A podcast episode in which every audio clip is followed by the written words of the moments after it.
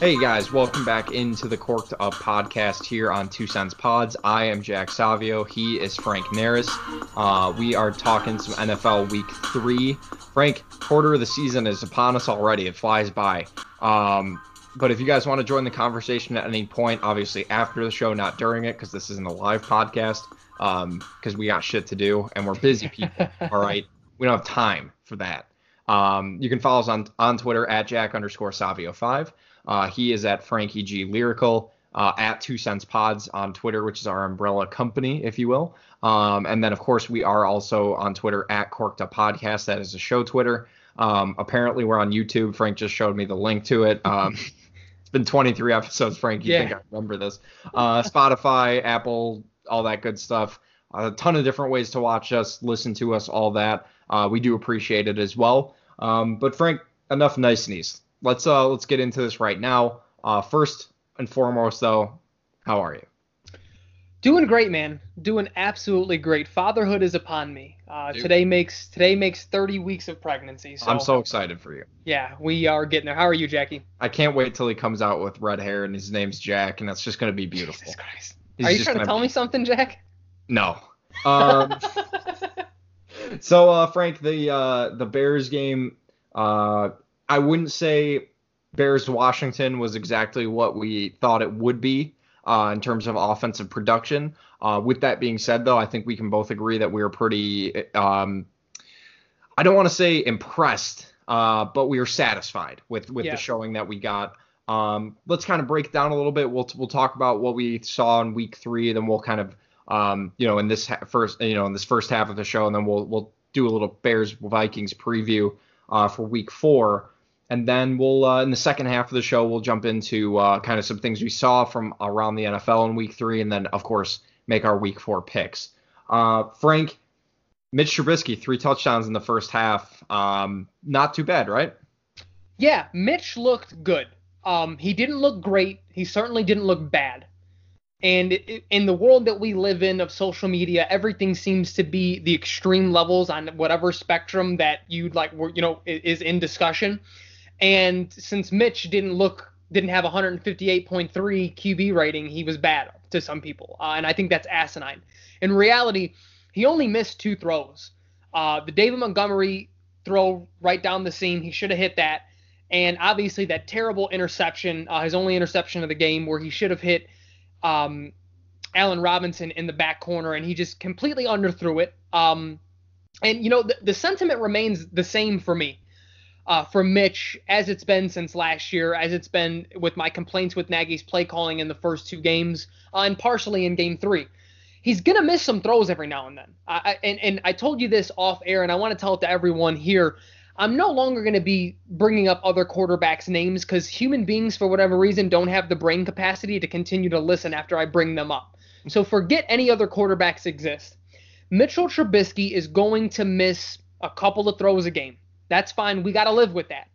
Let's hope he can get better and, and he can go games at a time without missing any. But as it stands, he's going to miss some throws.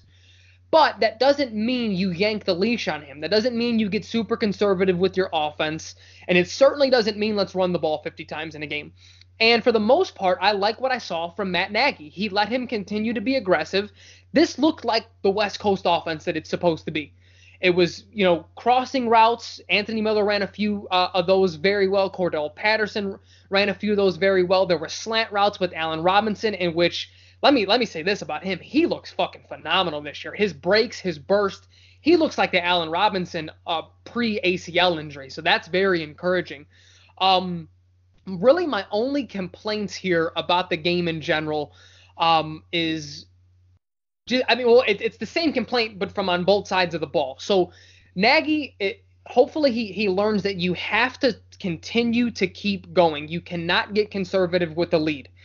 Um, and that works on both sides of the ball. We saw some drives three and out super quick, have a third a, th- a third and eight or a third and ten, uh, incomplete pass because the defense knows the pass is coming, and then you know you give you get the defense right back on the field, and that's never a good recipe. But then on the flip side, you know you're seeing uh, a defense be super conservative, have their corners line up 10, 15 yards away from a wide receiver, and that's an easy eight eight route uh, eight yard um, stop route every single time, and and that's what I don't want to see either. So I I, I want to see, I mean, the Bill Belichick game plan. We're just gonna keep fucking going. I I don't care what the score is. We're gonna get our our foot. We're gonna put it on your throat, and we're gonna step down until you can't breathe anymore. Um, my only complaints, but that being said, even as the Redskins made it a little bit closer, I was never worried. You know what I mean? They're just not that team that that that can do that. Now, had that been you know, and the, the Broncos, that, that was kind of the same thing. I didn't like it. I, you know what I mean? Ha, is that if we're playing Aaron Rodgers and it looks like this and we're up 13, you're not comfortable. So I don't want them to get into that habit. But overall, I mean, you got to give it like a B plus or an A minus, I would say, as an overall performance from the team. What were your thoughts? Well, I'll start where you started as well with with Mitch. Um, you know, I, I wonder how much of the context is different if that throw that he made to Allen Robinson, the interception, happens between any of those touchdowns that he throws. Um, I just think it's unfortunate that that happened to be uh, after the three touchdowns in the second half. Um, Jackie, I want your opinion on this too as you're going on Mitch. If that yeah. was Aaron Rodgers who made that uh, on the run roll, one armed, kind of falling backwards to to Taylor Gabriel, is that like the talk of the town and he's the goat?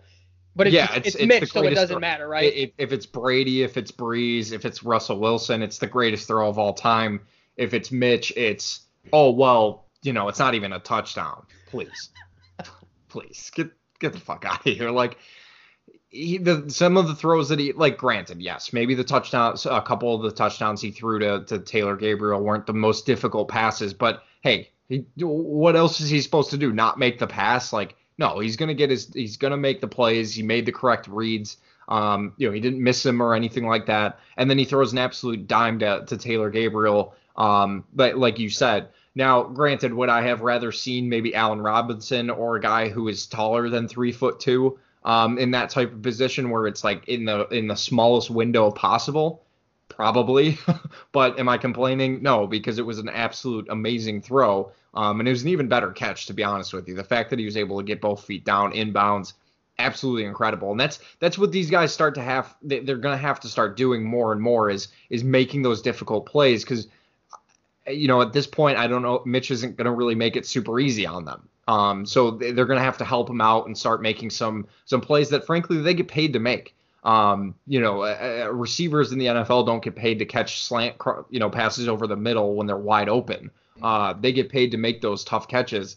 Um, Anthony Miller was a little more disappointing. Um, he he made a couple plays this week, uh, but nothing spectacular, and he missed a couple passes that I think he should have caught. Because uh, we've been billed that he's he's been billed as a guy who's supposed to make those catches. He's supposed to be the next Antonio Brown without all of the psycho shit, obviously, on the side. But we haven't really seen that um, growth from him. And, and Frank, I know I posed this question to you uh, on the way, you know, before the Bears game, um, but I'll pose it to our listeners as well. It's like, sure, maybe Mitch hasn't taken a step forward and it looks like he's almost taken a step back, but who on this offense has, has looked like they've taken a step forward? Um, the offensive line had another really, in my opinion, bad game. Um, they again, they were lucky they were playing a, a pretty inferior team because uh, those penalties could have just killed them.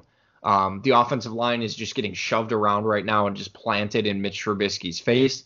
Uh, I'm not going to use the excuse that Bobby Massie was out. I, I, don't think he's that important to the to the Bears offensive line. And the filling uh, looks good. He's not all pro. He's not a Pro Bowler. He's just a guy. He's a serviceable right tackle.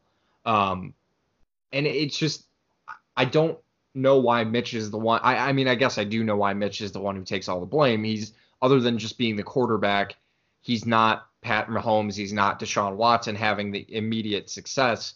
Um, but with that being said, he still won 12 games last year, which is, in my opinion, was still very impressive. And it wasn't maybe not all the time because of him, other than maybe the Tampa Bay game. Um, but still, I think I, have liked what I saw in week three, uh, and I hope to see it continue moving forward. Um, I just, what, what would you say if, if someone were to ask you, Frank, I, that person's going to be me. if there was one thing that could solve the offense's issues, what would you say it is?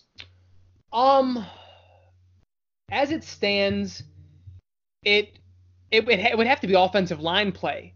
Um, from what I saw from Nagy, it, it clearly shows that because the question that I posed last week was, has Nagy been figured out, or is Mitch just really that bad? Um, or you know, could it be that we're just slow starters because we don't play in the preseason and, and you know, Nagy wants to tinker with things? And, and I, I think that may actually be the answer. So, with that being said, assuming that gets resolved, it has to be the offensive line. Uh, when you're specifically talking about offense, when you're talking about defense, just like you said, those those killer pen- penalties they can't happen. You can't you can't line up offside. You can't jump the gun that consistently. It's that's inexcusable. We we got lucky that they were inferior, but yeah, I mean, the offensive line thus far has been the worst unit on the team, and it hasn't been particularly close. Uh, Mitch's one good game so far in week three has been better than anything. I mean, like the combined effort of all three weeks from the offensive line. Uh, Kyle Long has not looked good. The the switch of um, of Daniels and Whitehair doesn't seem to be working out too much. Um, Charles, Charles Leno, he, he he's he's always been just kind of an above average to to good type of guy, so he's still doing that. Um, but just just like you said, you know, Bobby Massie hasn't been he, he's serviceable, but his fill-in, and I'm blanking on his name, Lucas. Uh, he, Lucas, yeah. He looked good. He actually looked just as good, if not better, than Massie. So I, I wasn't mad at it. But yeah, the offensive line has to drastically improve if we want to, you know, compete in this division, which I mean looks like it's uh, gearing to be one of the best divisions in football.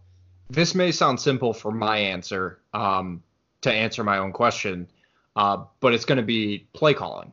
Um, I thought Nagy did a very good job of kind of mixing in the run, and uh, he seems to be a guy that sets up the run via the pass as opposed to setting up the pass via the run, which yeah. is the NFL style of old.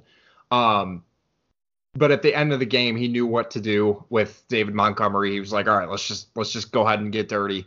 Um, but it, what what made me frustrated was in the first half um, we saw Mitch starting to get a little more vertical with his passes, a little more down the field, a little working the middle, which is something you and I had talked about on the on last week's show. Yeah. Uh, we thought it may be Trey Burton. Um, this week it was Allen Robinson working a little more of the middle. Um, you know, I kind of want to see maybe Anthony Miller do that a little bit more, and maybe, um, you know, I, it seems like Trey Burton is not fully healthy, and that's why they're not really committed to getting him too involved right now.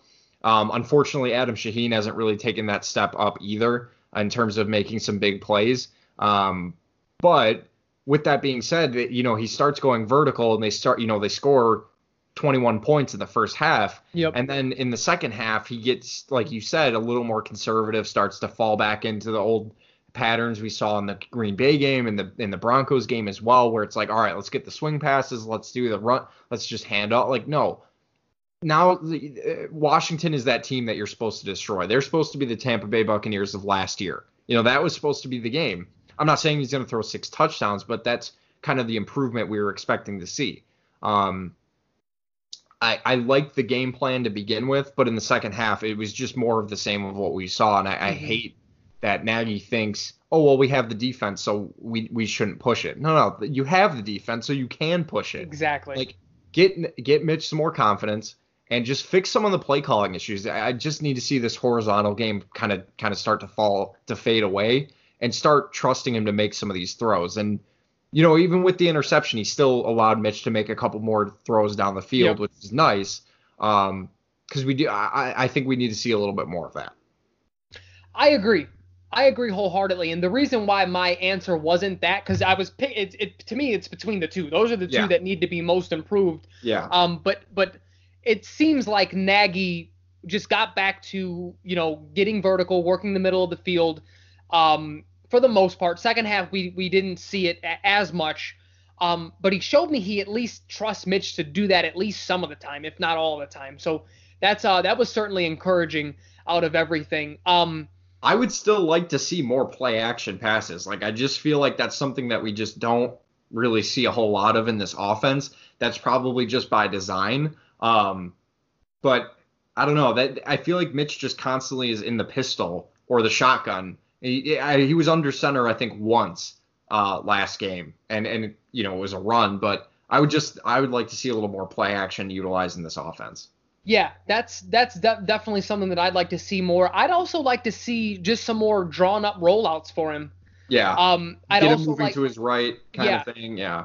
I'd also I'd also like to see uh, him be able to freely um, choose on those what looks like RPOs. Uh, again, this past week, it like the, the the defensive ends are clearly not containing, and all he has to do is pull the ball back in. But I don't think they're being drawn up as RPOs. I think they're meant to look that way, and he's handing the ball off the whole way. Because because we had the story again come out that Nagy is much like um much like uh, with Jared with Jared Goff. Um, he's using the whole 15 second clock thing too, up to 15 seconds, telling Mitch, all right, here's what I see, here's what you're gonna do. Um, so that's a little concerning for a third year quarterback, but I mean, yeah. if it's happening for Jared Goff, it's people just develop at different rates. Um, if Mitch still needs to be told certain things, I'm not gonna say it's the end of the world. Um, this is still his second year in, in a pro style offense like this. Um, you got to remember he was at North Carolina where they, they, don't necessarily have the best coaches in the entire world. Um, but I, so I'm I'm not 100% worried about that. Um, but it, it, does start need to start kind of moving in in you know what's interesting is I actually heard um, in defense of some of the stuff we are hearing about the the Nagy using the the radio to to kind of tell Mitch what he's seeing. Um, you know, a lot of people have been kind of reminding, hey, you know, the same thing was going on with Mike Holmgren with with Brett Favre, and Brett yeah. Favre's career turned out pretty well. For a lot of these guys, it's just learning how to play in an NFL offense, and maybe that's just what it is right now. Um, I would also, and this will never happen, but I would also like to hear what that level of communication is. If it's something simple like, hey, check the mic if he moves left, they're in a cover two. If he moves right, they're in a cover one. So yeah. like giving little tips on your way there, I, I mean that's that can happen throughout your whole career, and I'm fine with that because stuff like that'll be ingrained in you anyway. Now if it's literally, hey, I see this defense, and if you make the wrong read as a coach, you're you're complete. Because if your quarterback sees something else and he thinks you're wrong, now he's at odds here. Who the fuck do I trust? Do I trust me? Or do I trust right. my? You know what I mean? Right. So if if it's to that level of hand holding, yeah, I would have an issue with it. But since we don't really know, it's hard to say. But just like you said, everyone develops differently. So I'm I'm certainly not worried about it. If, if, he can continue to string together performances like that, he just looked more comfortable. He had a little bit more time back there. He was making, you know, he's making the correct reads. And and the biggest thing with me, with all that being said, was that he just seemed to feel the pressure better. And it was probably because he didn't have real time reps in the preseason that he just got jittery in the pocket. It seemed like week three, he felt the pressure coming, his internal clock was ready, and and that's what was most encouraging to me. Right. And and I think you know, for for people who are wondering, well, you know, Pat Mahomes also, you know, needed to learn enough the same kind of offense is the same sort of offense as well. Difference is, is that I mean, you know, like it or or dislike it, make fun of it if you want, but Cliff Kingsbury is a head coach in the NFL. Like I don't think the offensive coordinator for Mitch is going to come anywhere near sniffing an, an offensive coach or a, a, a head coaching job in the NFL. Like it it everyone's different. Everyone comes into the league different. It's just I feel like there's so many expectations because the two guys drafted behind him were just put in better situations right now. Um, you know, everyone's different. I, I don't think he's going to be Jamarcus Russell or Ryan Leaf, as Ryan Clark decided to put it. Um, yeah. Very stupidly, but I, I was encouraged. And that throw to Taylor Gabriel, I think if you're looking for, and that was kind of my thing. I wanted to see some more big plays at least the potential for some big plays to hit, start hitting some of those throws. I don't think the the, the underthrow to Allen Robinson should diminish what he did in that first half. Um, it was disappointing. It was just a bad throw, but everyone makes bad yeah. It's like it, it, it happens. It's it, it it happens, and and that's exactly why I said I'm not worried. As long as he continues to do what he has to do to get the trust of the coach to let him continue to air it out, he's going to miss some throws. He's going to throw some interceptions. That's why those are stats. It, yeah, and I mean because it happens. Th- there wasn't a ton to talk about defensively. I know um, that was kind of the big story of the game was the Bears defense. Other than Khalil Mack proving like he mm. really helping his case for or helping me, I should say, for yeah. uh, for his case for NFL MVP. Hopefully, fingers crossed here. Um, he just looks unstop. Like, stop putting tight ends on him. Stop trying to have tight ends block Khalil Mack. I, these these people are just so dumb. Like, yeah, do they just not think about it? Or are they just like, oh, well, we'll get the ball out fast? No, Khalil Mack is faster than that. Like, yeah, I and that I don't move know. by Danny Trevathan, dude, filthy. I've never seen anything like that in an NFL field. That was insane. From a middle linebacker too, not from a yeah. natural pass rusher either. Yeah, like he just he he just blew right around him. It was absolutely incredible. It uh, was. You know, so Ha Ha Clinton Dix, I, I think, has been proven to be a very serviceable replacement for Adrian Amos. I don't think they're missing him too much. Um, but it's it's just it seems like it's going to be another thing like it was last year, where it's like every different every other week there's going to be a different guy making a play. You know, it's going to be a, yep. a, different guy having a bit. First week it was you know Roquan and Khalil. Last week it was you know Eddie Jackson having the big game uh, and Khalil, and then the, the, this last week it was you know uh, you know Danny Trevathan and Ha Clinton Dix and Khalil. Um, yeah it was it just seems like it's going to be one of those things where it's just every other week um, we start and and I'm wondering when that first defensive touchdown is going to happen. What, what what's going on here? Uh, no, it wasn't the first score. No, no, no. I, am sorry. I mean the defensive player on offense. We haven't seen it. Oh, oh yeah. I don't know. I don't know. I, I'll tell you this. Um, I thought it was illegal to send unsolicited dicks pics. Uh, and Ha Ha had two of them. So that was encouraging. Can um, that be your team name for da- for fantasy football? Unsolicited dicks, pics. pics. I'm doing it. I'm doing it. Um, no. So here's the thing. This is honestly this is my last overarching point um from the game. I'm sick and tired of people with agendas. I I, I really really am, and I get it.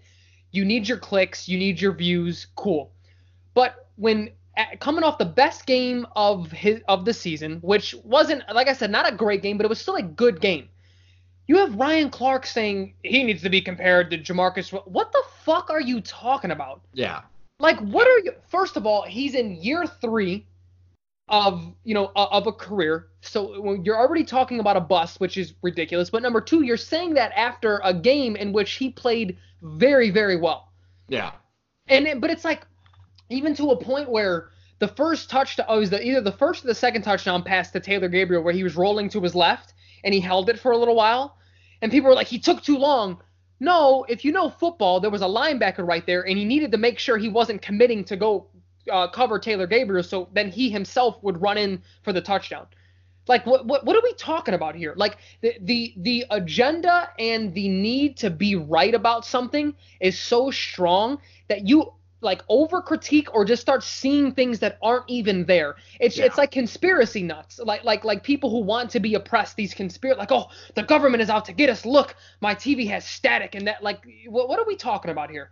Like it's it's it's insane and it's like I just feel like I feel like we're the only people who call it down the middle. Like we're we're not on, you know, we're not Mitch apologists. Where we tell you what we don't like about him, but we're not sitting here critique, critiquing things that aren't actually wrong well, and that's like the thing is like hopping is like, off the ledge. It's it's gotten to the point where it's like if you say anything positive about Mitch, it's like oh my god, you love Mitch, and it's like no, I'm just saying he made a good play. He's still a good quarterback. Like I would still take him over a good amount of quarterbacks in this league. It also seems to me though that the Chicago Bears fan base, and I can only speak for Chicago fans, are the only fan base that legitimately root for players to lose.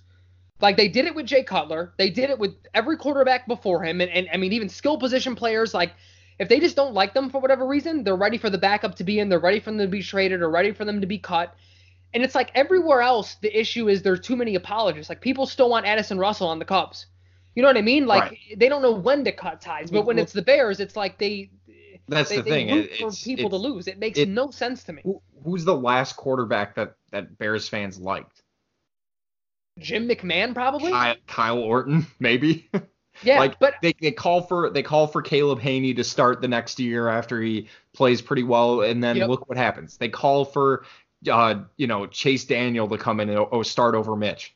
Look what happens. Like yeah. no, like just I, I can't get into this right now, Frank. It's it's just gonna it's, it's gonna boil me up. But let's um before we move on to let's and taking a little break here, let's let's get into some uh some week four prediction uh, for the Bears Vikings game. Um, they are a 325 game. Um, Tony Romo is actually on the call, which I'm actually very excited about because, me too. Dude, I, I, I I didn't like Tony Romo for a long time because he was Dallas Cowboys quarterback, and I always hated the Cowboys. But dude, he, as a as a broadcaster, I know he's a little goofy, but he's yeah. so much fun, and he, and he's so good at breaking down what he's seeing, especially for quarterback play. So I'm really interested to hear what he has to say about Mitch um, going up against his evil twin brother and Kirk Cousins. Uh, Frank, I, I want to read you something real quick. Just just a quick uh, stat that I had for you. So um, this season, in three games, Mitch Trubisky has 579 passing yards, 3 mm-hmm. touchdowns, two picks, and a passer rating of 81.3. Kirk Cousins stats through three games 502 passing yards, three touchdowns, two picks, and a passer rating of 86.9. Nowhere do I see people hating on Kirk Cousins for as bad as he is anywhere else that they hate on Mitch Trubisky, and yet they are identical. Yeah. And, and if you ask anybody, who would you take, Kirk Cousins or Mitch Trubisky? Oh, Kirk Cousins, no doubt about it. Yeah. Please. And please. if you add in, I don't have the stats in front of me, but from what we've seen with our own eyes, Kirk Cousins crumbles when the pressure is on every single time. That's the thing. Mitch if, Trubisky if has come up big in yeah. huge situations. He uh, the, you, the toss to Allen Robinson uh, in week two, and then you think about the way he played in that fourth quarter in, in the Eagles games. We have yet to in the Eagles game uh, rather. You um we've yet to see Kirk Cousins come up anywhere near as big in anywhere near as big of a game. Well, it's like for for Matt Stafford and Andrew Luck, who were both had like those incredible numbers in terms of like the fourth quarter comebacks. Yeah. Mitch Trubisky, he hasn't really had to do that a whole lot. They've mm-hmm. been in almost every game that he's been in, and, and the defense usually puts it, puts the other team away pretty early and often, and then the, the Bears kind of just take it from there. So I'm curious to see I, if you're asking me who I would take in a fourth quarter to to bring my team back to win between Mitch Trubisky and Kirk Cousins. The answer is Mitch Trubisky. And if people tell you Kirk Cousins, they're just that, that those people just hate Mitch Trubisky, like sort of like you were saying. They yeah. have identical stats, and I don't think people really realize that they're they're essentially right now playing the same way. It's ridiculous. It, it, it goes um, and I know you hate first take, but this went very very viral. Uh, Max Kellerman had said that um, Kawhi Leonard has more clutch moments or is a more clutch player than Kobe is in the playoffs, and um, Jay Williams was like, "Well, tell me about those clutch moments." And then like Max, he wasn't ready for like someone to shoot back that quick, and he couldn't name any. This was before he hit that game winner against the Sixers. Yeah. And I feel it's like the same thing with um Kirk Cousins. And I hate uh, when we did our top five favorite players, he was my, in my top five for the Redskins, but over time he has become very overrated. Like he he especially with the money that he's been paid, like he he didn't des- not I don't want to say he didn't deserve. That's a different word. He he didn't merit that. I don't think with his play. Right. I'll say. I think everyone deserves as much as you can negotiate. You know what I mean? Like that. Yeah, that's a business. Team's gonna pay you. Not, take that money. exactly. Um, but you know his play didn't necessarily merit that, and and that's what really has made him overrated. And like when people say, oh, he's a, in in the top half of the quarterbacks, well, show me these moments that that prove that for for me, because I'm not sitting here saying Mitch is a top half quarterback as of yet. I mean, he, he still has a lot of work to do, but I'm not also the, you know what I mean? Like, be, because of that, I don't, I'm not the one that's pressed to say, oh, here's this stat and here's that. Like, Kirk Cousins has been a stat patter for the last five years. There's a reason he was a fourth round pick. Let's just say that. Like, it is what it is. I mean, yeah. there were a lot of teams who passed on him when they could have drafted him, and they just didn't see what they, they didn't see the the killer attitude that he that he needs to have. And it don't act like he doesn't have good skill players around him. He has some of the best skill players in the league. Yeah, uh, he does. Well, you know, with that being said, Frank, let's let's kind of go in terms of the game plan. Um, let's start with the defense, and we'll go to the offense. We'll kind of finish on that point, and then we'll take a quick break here. What is the defense's game plan to beat the Minnesota Vikings? I mean, the defense. Uh, honestly, it, it's to be aggressive and it's to. I know they blitzed quite a bit against Washington, but this is the this is the guy to do it against as well. He's he's a statue in the pocket. His his his feet aren't the greatest, probably because he's white. Um, but uh, he um, but no, but in all seriousness, he does panic when there is pressure. He, he's one of those guys that if he doesn't have a clean pocket to step up into, because he's not that good at rolling out, he he's gonna be flustered all night. Like he's a super rhythm type of guy.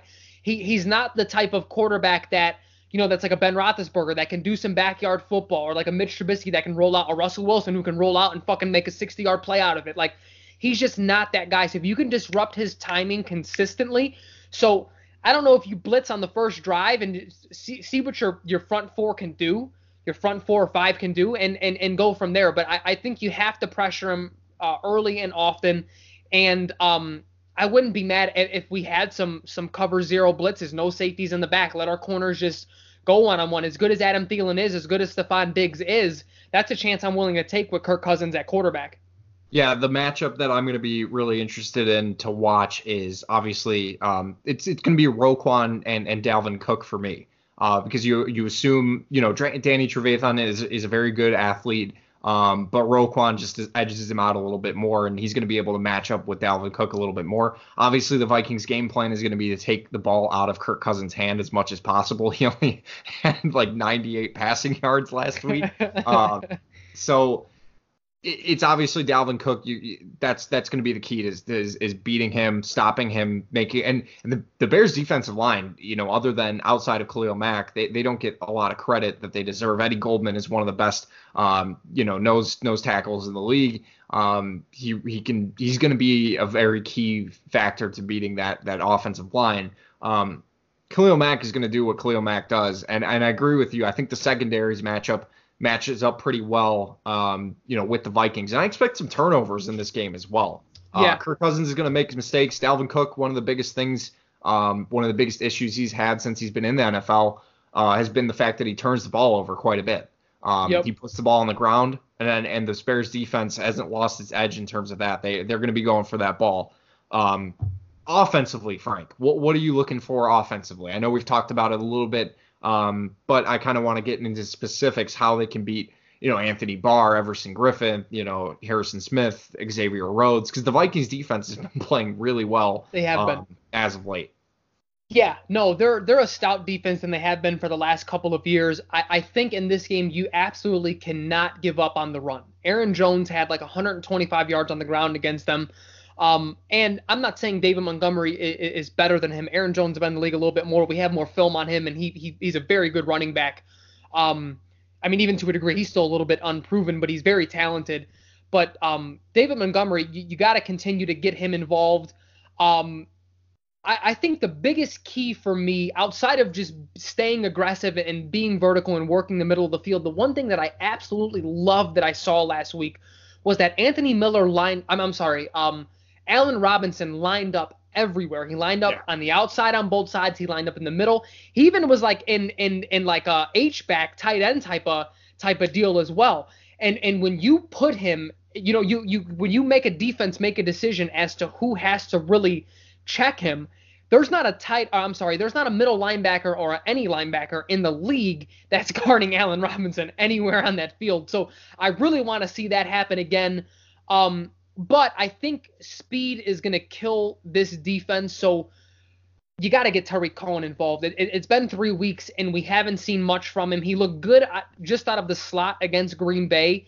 That's not something I still want as his primary, um, you know, uh, primary role in this offense. Get him in the backfield, let him run some routes, give him a couple handoffs. But I, I, I think he is really going to be the X factor in this game because he's the guy that I mean, he can just make a play out of nothing. He's so fast, and like he, he's not the stretch the field type of fast because he's so he's so short. But it, it's just you, you have to get him involved and, and and set him up for opportunities to be explosive. And I think if he has a big game, we win this game.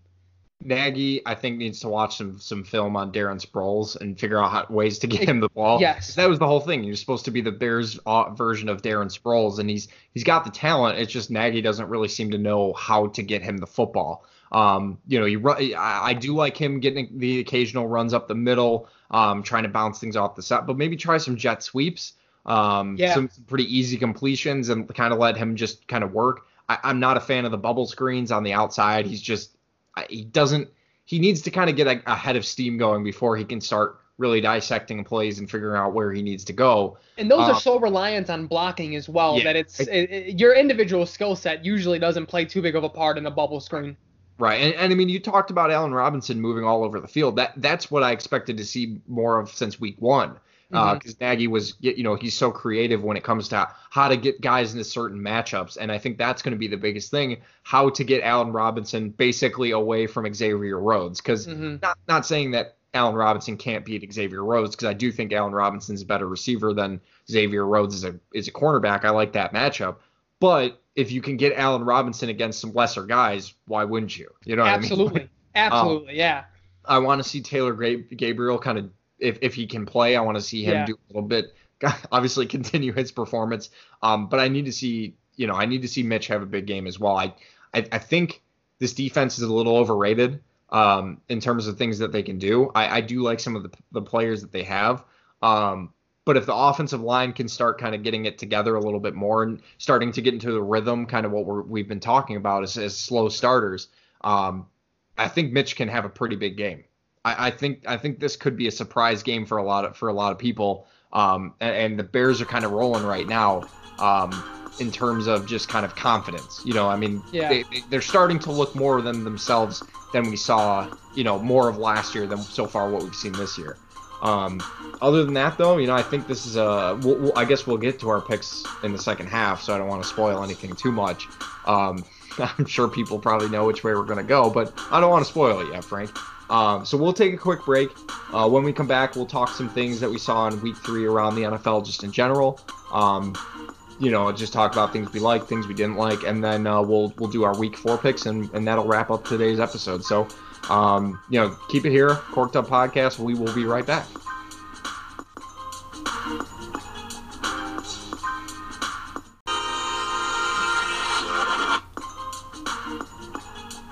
All right, guys, and we are back, episode 23 of the Corked Up podcast. In our second half, uh, we're doing all things NFL. We covered all things Bears in the first half. We will make our quick Bears prediction, but we broke that down already uh, in the first half.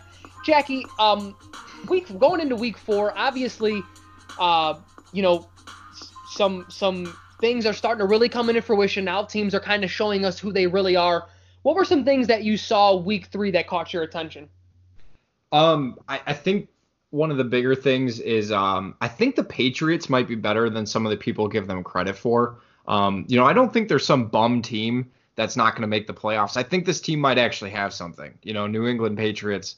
Um, I hate myself sometimes. Um, no, but I think some of the bigger things that I realistically that I did note. Um, Buffalo, I think, is going to be a tougher out than I think people are going to realize. And listen, they're they're playing the Patriots this week. I don't want to spoil anything, but I, I may have I may have a prediction for you, Frankie. Uh, we're not going to give it right now. Um, but, but we'll get to that. Um, Philadelphia continues to be a little more disappointing than I thought. Um, I don't know how you lose that game to Detroit at home um, with a fully he- healthy Carson Wentz. I think the, the, the answer is that uh, maybe Jordan Howard isn't as good as every Bears fan made him out to be. Uh, maybe he's not the answer to the Eagles' run game. Um, and their wide receiver core is just decimated right now. Um, yeah.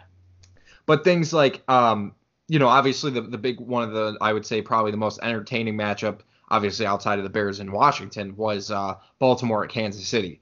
Um, Lamar Jackson just, I, I mean, granted they didn't win, but I absolutely love John Harbaugh saying, we, we have to put up more points than the Kansas City Chiefs. We're not going to do that by kicking extra points. Like yep, I love, I that it. mentality. I love that he stuck to it and didn't back away in the post game like, oh, well, we should have done. No, no, he he had a game plan. They clearly had a game plan. Um, and and I I love that that he decided to do that. Um, Jacoby Brissett. Listen, man, we we talked about it before the season started. I, I don't count the Colts out. Um, you know, granted, I don't have them winning the division, and, and maybe they they won't, but I think he's been proving a lot of people wrong because it wasn't Marlon Mack and it wasn't the defense uh, that that carried them to that win. It was it was the play of Jacoby Brissett.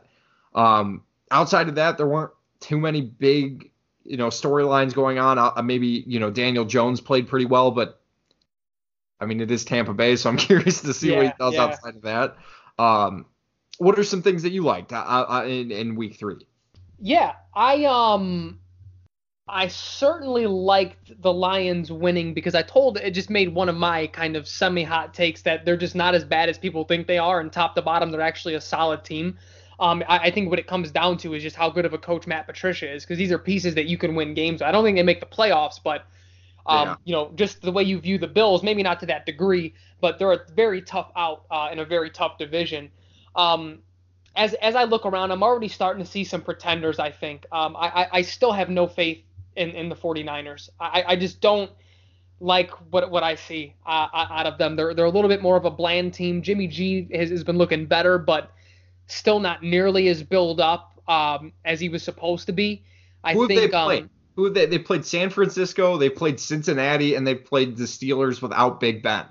Like I I agree with you wholeheartedly. I, Yeah. I'm not. A, I'm not a Steelers. And I mean, I, I also I, ju- I just find it funny. Um, and it it for the guy who ha- hates agendas, it comes across like I do have an agenda, but I, I'm just calling it like I see it. If Mitch played like Jimmy G did last year and this year, he'd be getting fucking crucified. He got crucified for throwing three touchdowns. I mean, Jesus, you know what what the fuck are we talking about? Um, but no, I I I like Kyle Allen a lot for, Yeah. for the Panthers. Um, the, the one thing that I said this year that it, it, you know I, I didn't trust. I I got um hosed uh, and berated in my dynasty leagues for trading Cam Newton for for fairly cheap, and it was because I thought his shoulder was done. I, the things, the reports, the nerves, and the this, and I don't like it. Um, and he just there's too many weapons there for you to keep a bum. I don't mean a bum as in he's a bum. I mean just like a bum shouldered quarterback. Uh, you know, sitting back there. You have Curtis Samuels. You have DJ Moore. You have Greg Olsen, who you know was traded because he didn't fit a certain system, and he's still just balling out to this day. So uh, Trey Burton be damned. Greg Olsen should still be in a Bears uniform. I know. Um, I mean, but you eh, obviously Christian McCaffrey uh, argument for the best running back in the game. So I, I like what Kyle Allen brings to them. Um, just just a serviceable guy, as it sounds, makes the right throws and you know lets his uh lets his um his uh, his weapons you know do the rest. Um, so I, I named one pretender. Uh, you kind of took one from me as well. The the the contender that I have here are the Buffalo Bills. Um, we knew the defense was legit. The defense has been legit for the last couple of years. Um, and Josh Allen has just taken the, the, the steps forward that you like to see from a quarterback. He looks poised back there. He still makes some bad throws. He, he he's he's kind of always struggled with accuracy. Um, but he just makes the big play when when they need him to. Uh, and he obviously he's like six seven and just has these long strides and just knows how to roll out and run. So they look good. I I, I, I like them. Um, but just like you said, not not too much. The Packers won another game that wasn't the prettiest, but just like I keep telling my Packers friends, don't be too disappointed in your offense. Like these are the games that you guys need to win. Uh, while that offense is gelling, and, and just hope that they are gelling and that it's not just a bad offense. Uh, if you're a Packer fan. One thing I left out that I wanted to touch on one one of the more I guess happy stories of the NFL was watching Teddy Bridgewater come in and, and beat Seattle at Seattle. That I, I thought there was no chance that the, the Saints had that they there was no chance they were going to win at home or on the road in Seattle in the outdoor elements in that stadium. Um, I, I I mean, granted, a lot of the plays he was making were to wide open wide wide receivers, and that was just great scheming, great coaching um, by the by Sean Payton. Um, but but man, that, that that was pretty. That was one of the more surprising wins. I will say that. I agree. Um, two things that I want to talk about, and then maybe we can move on, just depending, or three things. I'm going to say three things, and then pass back to you to talk about anything else. Then we can make our picks for Week Four. Uh, Tennessee. I love the fact that they absolutely drummed the Browns in Week One because it got everybody to buy back into them. Please, what a every fucking, fucking year, bum dude, ass every franchise. year they do this. dude. Every year they, they start so hot, and then Marcus Mariota comes in. He's like, oh wait, hold on, I suck. No, yeah, let, let's get this fucking franchise done. Oh, Absolutely abysmal. You lose to Gardner Minshew with that fucking porn stash that he has. I love it. he's the goat. It's He's the fucking goat, man. Um, the third thing is, is while this team is good, and I still think they're one of the better teams in the NFC, I still need to see more from Dallas. I, I need to see them play an actual Yeah. NFL team. Uh, week one, um, they played. Who did they play? They played. Uh, they played the Giants. hmm I mean, come on. For the Giants, yeah, Uh, week two, they played Washington, and we just saw what Washington was all about. yeah, And then they then they played the Dolphins yeah. this past week. Like I need to see them play a real team. Like yeah, they're three and zero and they did what they need to do, which is great. But I, I'm not ready to buy in 100% to the to the Cowboys right now. Um, you know, it's been a pretty easy, favorable schedule, but obviously they're gonna start to play some teams pretty soon here. Um, and then the third thing, you know, watching that Rams Browns Sunday night game, um, man, I, I, the Rams are winning in different ways than I expected them this year. I, I they, they haven't looked dominant in the way that they did last year, where they were just outscoring everyone left and right and holding teams to like ten points a game or whatever it was. Um, but they're they're getting it done, which is which is in, impressive to see. And then, man, the Browns are just headed in the wrong direction right now. Like it's it's I I, I did not pick them to make the playoffs. Um, you know, as as I know a lot of that was one of the more favorable picks to you know surprise picks.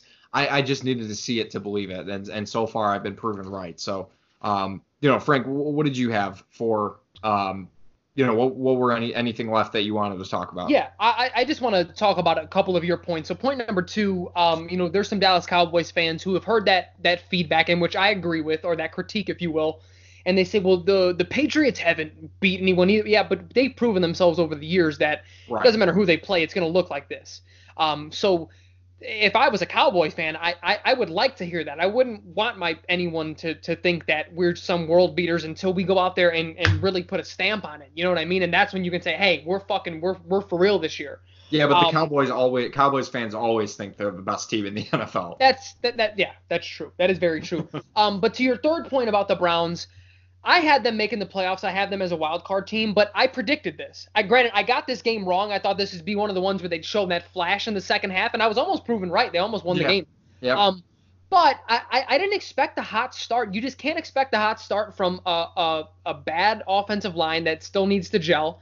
And, you know, a, a guy who's still getting used to uh, one of the best receivers in, in football. It's not, you're not in the backyard just slinging it to someone. Like this, it's Odell Beckham learning a new playbook. Um, you know, a year two quarterback who hasn't even started a full year just yet, but he has all the potential in the world. Like people need to relax. You have you have Rex Ryan going out saying that he's overrated as hell.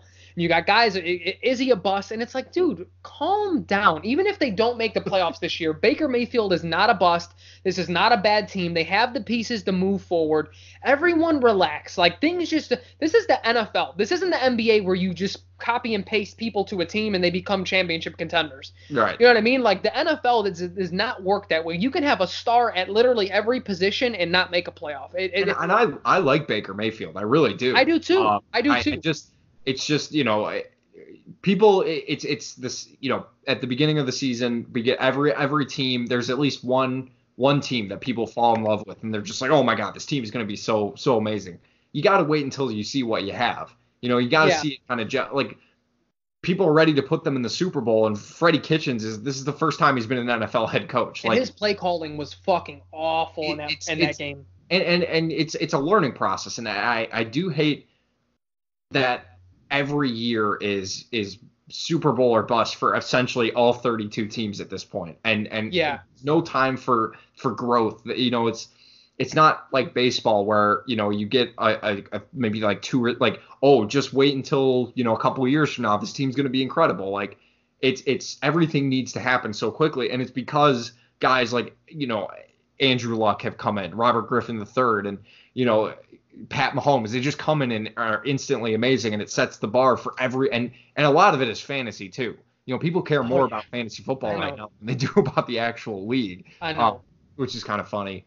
Um, but yeah, yeah. Which I is also which is also weird that Mitch is has the like stigma to him because he averaged in my league anyway. I don't know how other people's are scored. He averaged 23 a game for me last yeah. year in, in fantasy, and like that's fucking phenomenal. Like you know what I mean? Like so I, I don't know. I just don't get it. But yeah, I, I think also with the standards being that high every single year and right out of the gate, that's what leads you to dumbass storylines like young quarterbacks are busts and are overrated. Josh Rosen just, is a terrible quarterback. Like yeah, and and I I I loved him. Uh, the three guys from that draft that I really really liked and I still think are franchise quarterbacks are Baker, Darnold, and Rosen. Uh, those are my three guys. I'm sticking to it and, until they, you know, show me otherwise. Year two, I'm, I'm not worried about, especially year two for Rosen. He's in just he's at, at an even worse team than he was in his rookie year. Yeah, he's, he's in the NFL and he's and he they keep going with with um, Fitz magic and he doesn't have that magic this year. Um, no. Let's go ahead and jump into the uh, week four picks. Um, Frank, we'll, we'll, we'll kind of do what we've been doing. I'll give you the, the game, I'll get your pick, and then we'll kind of go back and forth like that. Um, so Thursday night, this is a pretty exciting game. Philadelphia at Green Bay. Uh, Frank, who you got? So here's the thing. I haven't picked a Thursday night game correct, and I think it's because I'm using too much logic. I'm 0 3 2, baby. Yeah, and and Thursday night games are just so unpredictable. Green Bay at this point is a better team overall Philadelphia. And that's exactly why I'm picking Philadelphia because I have been going I've been fucking wrong every Thursday. I uh, every Thursday and it's because I'm like, yeah, the better team should win. It, it's less game planning. They have to just kind of go and it just hasn't been that way. Eagles bounce back something like 27 to 20. I have the Eagles as well actually in this game and this isn't you know Packers bias or anything like that. It's I think the, the Eagles are in desperation mode. They need this win. Yeah. Um, the Packers are, aren't going to win every single game that they play. I'd be very surprised if they're 4 0 at this point. Um, I just think Carson Wentz is going to have one of those Carson Wentz types games. Um, it's still pretty favorable in terms of the weather. I think it's going to be pretty nice out, and it's not going to be you know below freezing in Lambeau Field. Um, I expect it. I, I, know the Eagles have been you know hurt a little bit at, at, on the offense, but I just I still think they're one of the better teams in, in the NFC. And, and like I said, it's a desperation game. They have to win this one, or, or basically they're done. Because uh, the way that the Cowboys are playing right now, it looks like they're probably just going to run away with the division. Yeah, um, and I'll say this: I am curious for as good as the Packers' defense uh, has been. I'm curious to see how they react against a team who's actually going to attack them. Obviously, Chicago was the only one that could have done so, and they didn't. And we know uh, Doug Pederson is not going to be conservative against any defense. So I'm curious right. to see what they look like. Right. Um, then the next game, one of the first noon games, uh, Washington at New York Giants. A ton of division games to kick off this season. It's been it's been pretty strange. Um, Frank, who are you taking in this game? Um, I think Danny Dimes keeps it going. I do, even without Saquon. Washington, for as bad as the Giants are, Washington I think is worse. Um, who knows what the score is going to be, but I favor the Giants in that one. I'm taking Washington uh, on the road in New in New Jersey, not New York. Um, I think the first half is going to be pretty bad, and I think they'll probably put in Dwayne Haskins to start the second half, and I think he's going to prove himself to be pretty good. Uh, Terry McLaurin, like you've said, have talked about, he's been phenomenal so far. Um, I think the giant. I think a full week of of Daniel Jones, you know, tape on him might help the the Washington a little bit more. Um, man, I, I just losing Saquon and and the wide receiver injuries that they have had, I think it's gonna just absolutely kill this offense. I, I think they're gonna be pretty sluggish. Um, so I'm going with Washington in that one. Um, then we got another noon game, uh, pretty important one for for the NFC North. Uh, Kansas City at Detroit. Frank, who you taking in this one? Detroit is one of those teams that has seemed to like be good enough to stick around and then they make a big play either on defense or offense. they don't have the firepower to uh to to stick with Kansas City. I I I don't think that that game is particularly close. I think the Chiefs. It's probably over by halftime. It, it, and I've been the guy saying the Lions are better than we think they are. They just don't match up very well in, against a team like this. So I, Kansas City, I think, in a very easy win. Well, because normally it's it's Darius Slay is going to be covering the best wide receiver who is that on the on the on the Chiefs? Sammy Watkins? Like it doesn't matter. Yeah, Mecole Hardman. Like it's a new guy every single week. It, and and LeSean McCoy has been pretty serviceable at running back for them so far. Um, yeah, I'm taking K- Kansas City all the way in this one. Um, I, honestly, Frank, I, I really wouldn't be surprised if Pat Mahomes throws for like 500 yards in this game, just for the fact that they're in a dome. Like yeah. he's gonna go off. Like you you know he's gonna go off in a game. I say like I say he breaks the record, eight touchdowns. Book it. That I, if there's a guy to do it right now, it's it's going to be him. Uh, of course, that means he'll probably throw you know a touchdown and four picks, but whatever. Um, Tennessee at Atlanta is another noon game. Frank, uh, who are you taking in this one? There's not a chance. I, I mean, is is is average to bad as the Falcons have looked. I, I I'm never picking the Titans. I don't think they're going to have another game this year where like they they do that thing where Mariota looks like a good quarterback and Corey Davis has like 300 yards and that, that's all he gets for the rest of the year and they beat a team that they're maybe not supposed to. This isn't that week. I think the Falcons beat them uh, and get back on track. Is there any more boring offense in this league than the Titans offense? But like, like over the last like 10 years, like like when when was the last Aaron McNair is the last offense that they had with him and Eddie George dude. I, I, mean, there's there they have core like no team has misused a, a, wide receiver more than than what they've done with Corey Davis. Like, I'm not saying Corey Davis is one of the better receivers in the league, but he he could be. He could be a very he good ha- receiver. He, has the physical talent to be a top 10, top 15 and receiver Derrick Henry league. just looks like he has a diarrhea turd coming out of his helmet. Like the way that he puts those trends together. Like, eh, I mean, he plays like diarrhea too. Um, I'm taking the Falcons in that one as well. It's at home. Matt Ryan very rarely loses in, in Atlanta. Um, I expect some big things from from that team, and, and they the, the, Falcons have to get on track at some point. They're not this bad. I, I yeah. don't. They have good skill players. It's just the team just hasn't come together the way that they that they fucking ruined it against the Patriots. I'm telling you, that was just a death blow to that shitty franchise. Um, Then we got Cleveland at Baltimore. Um, Frank, who are you taking in this one? Tough matchup for I uh, like it. for, I like it a lot. Cleveland. I like it a lot as well because these are the games that Baker is going to learn from. Um, you know, going back to back from the Rams to a good defense in Baltimore again. Um, I think the Ravens eke this one out, and, and I think panic ensues in Cleveland, but I think they will get it turned around at some point this year. Um, I think Baltimore's just a little bit better on both sides of the ball at this point in the year. Uh, wouldn't be surprised. The, the Browns are gonna when they get on the scene, it's gonna look great Yeah. and and it's it may even be unexpected and and you know the hype will start to begin again. I don't think it'll be this week. Um, I'm I'm taking the Ravens in that one. I'm taking the Ravens as well, uh, simply because I'm going to keep picking them until they give me a reason not to. Yeah, they lost last week, but that was in Kansas City. It was a tough place to play, and Lamar Jackson still looked, you know, he still looked okay. He, he didn't look overmatched like we kind of thought he would. Um, I, I still like this team a lot. Um, and Mark Ingram just looks like he's been a, a perfect fit for Jesus. the team. Like, just it's been insane so far.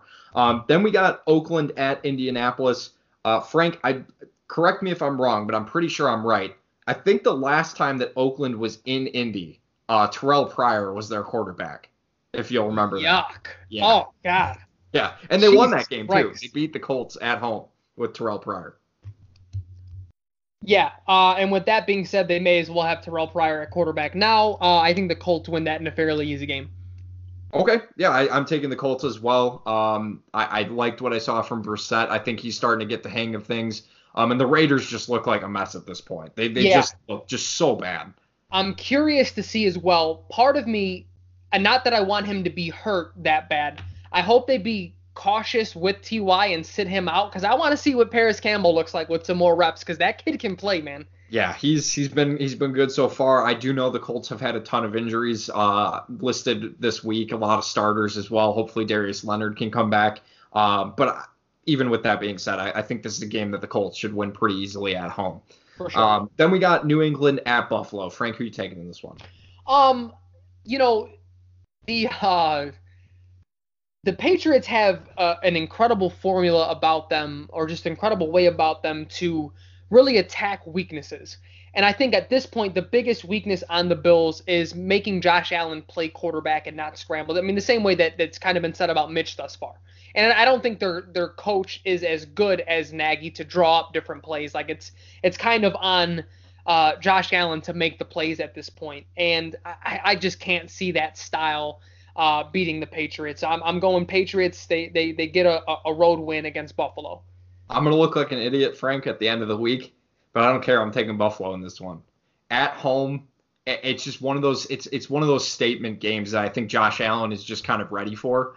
Um, I know the Patriots are probably gonna win hundred to nothing, but I, I don't care. I, I, I truly think that the that the the off that the defensive line for the Bills matches up pretty well against the the Patriots offensive line. Um, I, if they can shut down the run game, I think the the Bills have a pretty good chance to to kind of shut down some of the things that the Patriots like to do, at least offensively. A couple turnovers here and there, and this game flips around on its head. Um, offensively, I think Josh Allen can beat some of these guys with his legs. Um, and and I know that you are a big fan of Devin Singletary as well, and he's looked Mhm. really good so far. Um, Hopefully he plays. He got hurt, uh, Yeah. hamstring injury. He missed last week. I, I still think that this team has some of the, the I, I still think this is just one of those games where the Bills look to prove something. And it, it- the Patriots aren't going to win every single game. At least I wouldn't think that they would. Um, I, I just this seems like one of those games that, that the Bills are just going to win. It's one of those random games. Um, so I'm I'm, I'm going to take a risk here and go with the Bills. I'm with it. I'm with it. Uh, Carolina at Houston. Um, this is the last of the noon games, I believe. Yes. Uh, or maybe not. no, Chargers, Dolphins. Oh yeah, there, there's one more after that. Um, Carolina at Houston. Frank, who are you taking in this one? Um, I liked, just like I said, I liked what I saw out of Kyle Allen um, last week. That being said, I, I just think, as much as I do like the talent uh, that the Panthers have on offense, outside of running back, I think you look up and down, and the Texans do have a better offense, starting with the quarterback and the wide receivers. Um, obviously, Christian McCaffrey again is, is arguably the best running back in the league. Um, and then I look, I look defensively. Both teams aren't all that impressive. I, you give the slight edge probably to to uh, Carolina. Um, But I, I don't expect Kyle Allen to have the same success, even against a subpar uh, defense to this point anyway in Houston. I think Houston um, gets it going a little bit. I, I, just how you had said the the week of tape probably helps them. Um, expect a big game out of J.J. Watt here. He's going to show up and really cement, I think. And uh, I, I would expect a pretty big game out of Deshaun Watson as well. I'm taking Houston. Yeah, at home, I'm taking Houston as well. Uh, I think they're going to kind of do a little air raid going on with uh, to Watson to to Nuk as well. I think it's I just don't like the Pan, the Panthers secondary. Um, yeah. Their, their, front seven is pretty good, um, of course, but I just think the Texans are a little bit more talented than obviously the Cardinals. Uh, Kyle Allen will probably have a more difficult week. I don't think we should expect to see the same type of performance. So I'm going Houston in that one. Um, then we got uh, the Chargers at Miami uh, Frank, I don't think we need to spend too much time on this one. Yeah, I, that that being said, if there is a team to lose to Miami at this point, it's the fucking Chargers. Something about them, for as much talent as they have every single year, yep. they just struggle. And when's the last time they got an easy win? Like they just make life so much harder than it has to be. No, and I just do not understand what's going on over there. That, that's been that's been Phil Rivers' forte this entire I mean, yeah. every single year, like every single year of his career, it's it's they look good and then they just shoot themselves in the foot about 87 times in one game and then they're just losing. Um, I just don't think the Dolphins are, are good in any sort of facet of the game right now, so I, I, I can't in good conscience pick them to win. I'm going Chargers as well. Um, then starts the, the the afternoon games: Tampa Bay at uh, at Rams. Um, Frank, who are you taking in this one? I, I don't I don't think I have to break this one down. I, I think this is going to be a, a, a blowout win. This is this will be the week that the Rams look like the Rams of last year. Yeah, I'm taking Rams as well. Um, I just Tampa Bay just they they suck. They I mean yeah. Bruce Arians is a great coach, but he just doesn't have enough talent around uh, Jameis Winston, and Jameis Winston isn't all that good either. So they'll probably be looking for a new quarterback at the end of this year. Yeah, I honestly think it's more Winston than anything. I actually do like their skill positions quite a bit. Uh, Mike Evans well, is. It, Mike it, Evans is incredible. Chris Godwin is very, very good. I think they Mike do Evans, miss Adam Humphries, though. I'll say yeah, that. Yeah, if Mike Evans is, is on a different team that has a higher profile, easily compared to one of the best. He's gonna be. He's like the AJ Green, where it's yeah. like so good, but people just kind of forget that he's there. You know I, what I mean? Mike Evans is a top ten receiver. I, I, I think that's an easy statement. I could probably make a case for top five, but he yeah, yeah. he's fucking incredible. Um, and then we got a divisional game again, Seattle at Arizona. Um, again, probably not too much to dis- to decode on this one. Yeah, Seahawks Seahawks win uh win this game. I think after getting sliced and diced up last week, I think that defense is going to be looking to really make a statement against the the rookie here. Um, yeah. I, I, got Seattle. I'm going Seattle as well. Uh, for many of the same reasons. Um, we'll save the Bears pick for last, even though it is one of the 325 games. Um, Jacksonville at Denver, one of the more uninspiring games this week, to be honest with you. Um, yeah. Who are you taking in this one, Frankie? I think the Broncos get their first win here at home. Um, as much as I like the way that the Jaguars offense is developing, I like DJ Chark, I like Dede Westbrook, I like Chris Conley. Um, I want to see Marquise Lee get a little bit more playing time there. Fournette still looks ah, um, but the offense as a whole seems to really be progressing well. I I, I don't think uh, they're ready for a Broncos defense that has no sacks and are feeling the pressure. And I think we see a big game out of Von Miller against Gardner Minshew here.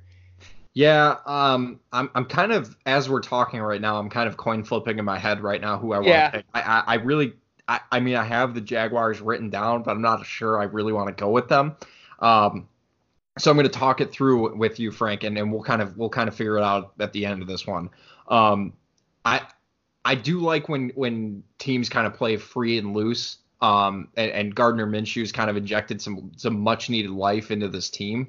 Um, you know, that being said, the, the skill positions haven't been great so far for the Jaguars. I think the Denver, if if if what we've seen the last couple weeks are, are who they are in terms of who when they played the Bears and and how they stopped their offense and how they stopped the Packers as well. They kind of gave them some fits um, mm-hmm. to go along with it. It's it's hard for me to not pick Denver at home just because this is a new environment for the Jaguars. We saw how much it affected the Bears defense. It's going to do a lot of the same for the Jaguars. They don't they probably aren't going to have Jalen Ramsey. It looks like he's deciding to to take some time away from them. Um, I, I I'm going to change my pick. I'm going to go Denver as well. I think you made a good argument. Uh, we have to start seeing Bradley Chubb and Von Miller start to make an impact. It's going to happen at some point. So I'm, I'm yep. going to go Denver. Yep. And then we got uh, the Sunday night game, Dallas at New Orleans. Uh, Frank, who are you taking in this one? It's a good game. It is. It is a good game. Um, and I just there's only so much a coach can do in terms of scheming to get wins and scheming to get the offense. Like I, the quarterback has to be good eventually. And I just don't have faith in Teddy Bridgewater as much as I, would like for him to succeed after the really grueling injury that he had when he was on the uh, the Vikings. This Cowboys defense is legit. I think I, I really do, and I think they're going to show him different looks and, and confuse him. Uh, it'll be a close game. I don't think the Cowboys run away with it, but I got the Cowboys on the road uh, snagging that win and going 4 0. I'm taking the Saints in this one. Um, I think that Sean Payton is going to kind of do carry over a little bit of what he did last week. Uh, I just I, I always have trouble picking the Saints or not picking the Saints when they're at home. It just seems to be one of those places, one of those things that just teams that play at home just don't lose. Um, I just really like what I've seen so far uh, from Teddy Bridgewater. I loved what I saw last week against a good defense as well. Uh, Seattle should not be forgotten as as a good defense. Um, I, I, like Dallas, but again, I, I want to. This is going to be their first true test of the season. Um, Kellen Moore's first true test as well. So I want to see if that offense can kind of carry over. Um, like you said, I don't think it'll be a super, you know, it'll be a blowout one way or the other. I think it'll be a closer game. Um, but I just like the the the talent surrounding Teddy Bridgewater. I mean, oh, it's easily sure. the best talent he's had in his career in, yeah. in Minnesota you know, and, and, and with the Jets and whatever it's been so far. I, I so I'm I'm I'm gonna go with New Orleans on this one. Um, and then we got just a just a brutal Monday night game. Holy uh, fuck. Cincinnati at Pittsburgh. Frank, who who are you taking in this one? I guess I go I I uh, with my MVP pick Mason Rudolph. Uh, he gets he starts getting this this ship turned around against the 0 3 Bengals. Um, but just like I, I, told you, I don't know if I said it on the podcast or if we were on the phone. When, when you look at these Monday night matchups, I get why they would want like I like as the schedule makers are making it, why you want Pittsburgh in in a prime time game before the season. You're expecting them to be good. I get why last week you want you know the the Bears, or I guess technically this week, but week three, you want the Bears in prime time. They won their division, 12 wins last year. But what do you see in Cincinnati and in Washington that says that screams Monday night to you? This should be a 320 game. Yeah. Like it just even like projecting before the season, like and now and now both teams are bad. Like what the hell are we doing here? I I I I'll go the Steelers just because I do like their their um skill position players a, a little bit better, and I like their defense a little bit better than Cincy's. Um, it, it'll be one of those very um you know, give and take type of games, boring, grueling. Uh, I think since uh, I'm sorry, um, the Steelers make a play probably on defense. Dalton will throw a pick or something in the fourth that seals the deal. Uh, but I certainly wouldn't be surprised if Cincy won either. But uh, Pittsburgh is my pick. Yeah, Pittsburgh is my pick as well. I think Mason Rudolph plays just well enough. Um, Juju Smith-Schuster is easily going to be the best player on the field. Um, even though I really do like Tyler Boyd and kind of what he's been doing as well. Yeah.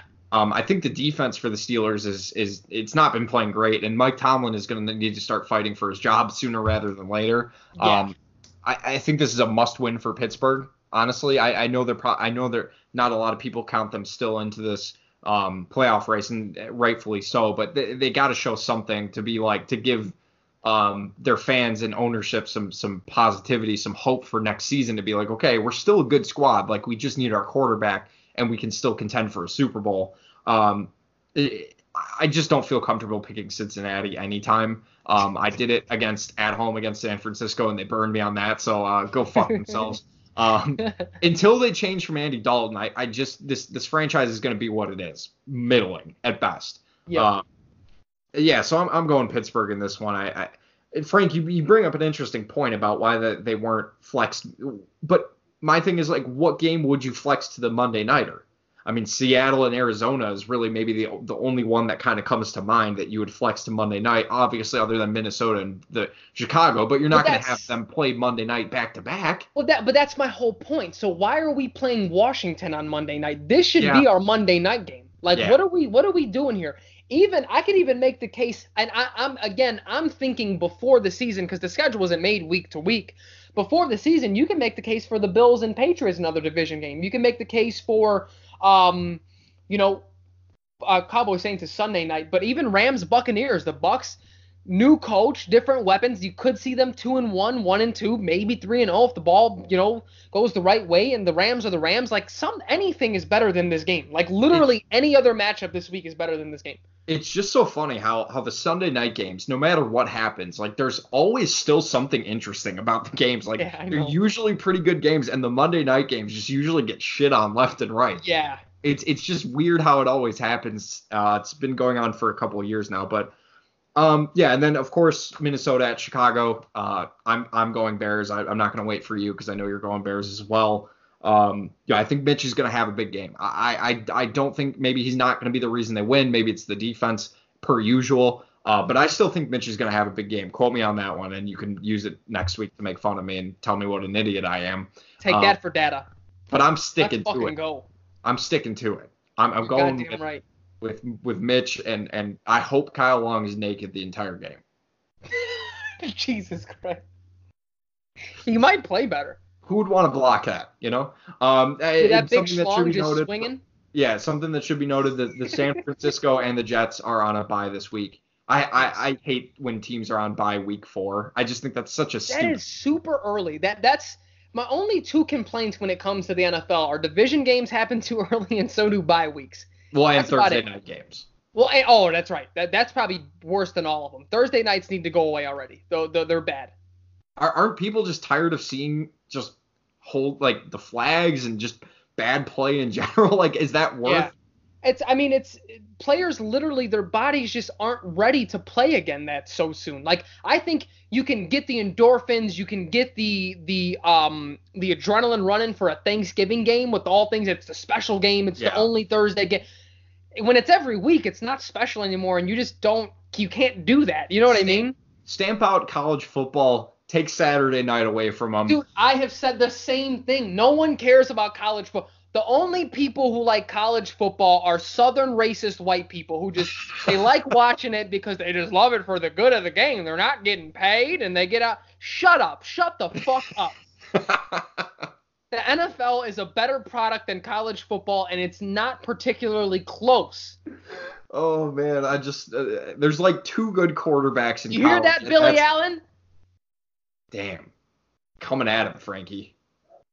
I, I agree. I I, I think, or eh, if anything, make it a Friday night game. Like, is are people really still going to watch high school football? Is that still a thing people in- care in about?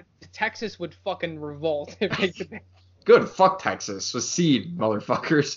Um, but that'll do it from the Corked Up Podcast, episode 23. I am Jack Savio. He is Frank Naris. Thank you guys for listening. We do appreciate it.